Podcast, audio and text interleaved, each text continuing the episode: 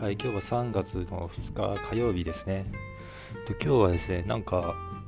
なんというか、とってもなんか変な天気と言いますか、最近は結構ずっと晴れが続いてたんで、まあ久々の雨っちゃ雨なんですけど、なんていうか、まあ、天気雨ですか。天気、晴れ間があるんですけど、雨が降ってる。そして風は強いけど暖かいみたいな。まあまあ今気温20度ぐらいなんですけどあまあだんだんと春になってるんだなと。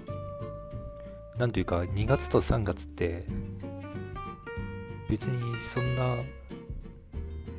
まあ大したことじゃないんですけどすごい冬感と春感の差がすごいですよね。2月と3月っていう2月ってなんかすごい冬で寒いっていうイメージですけど3月になった途端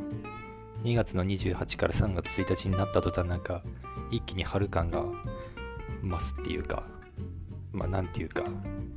はいそんなことを思いながら早く暖かくなってほしいなというはいそう思ってます。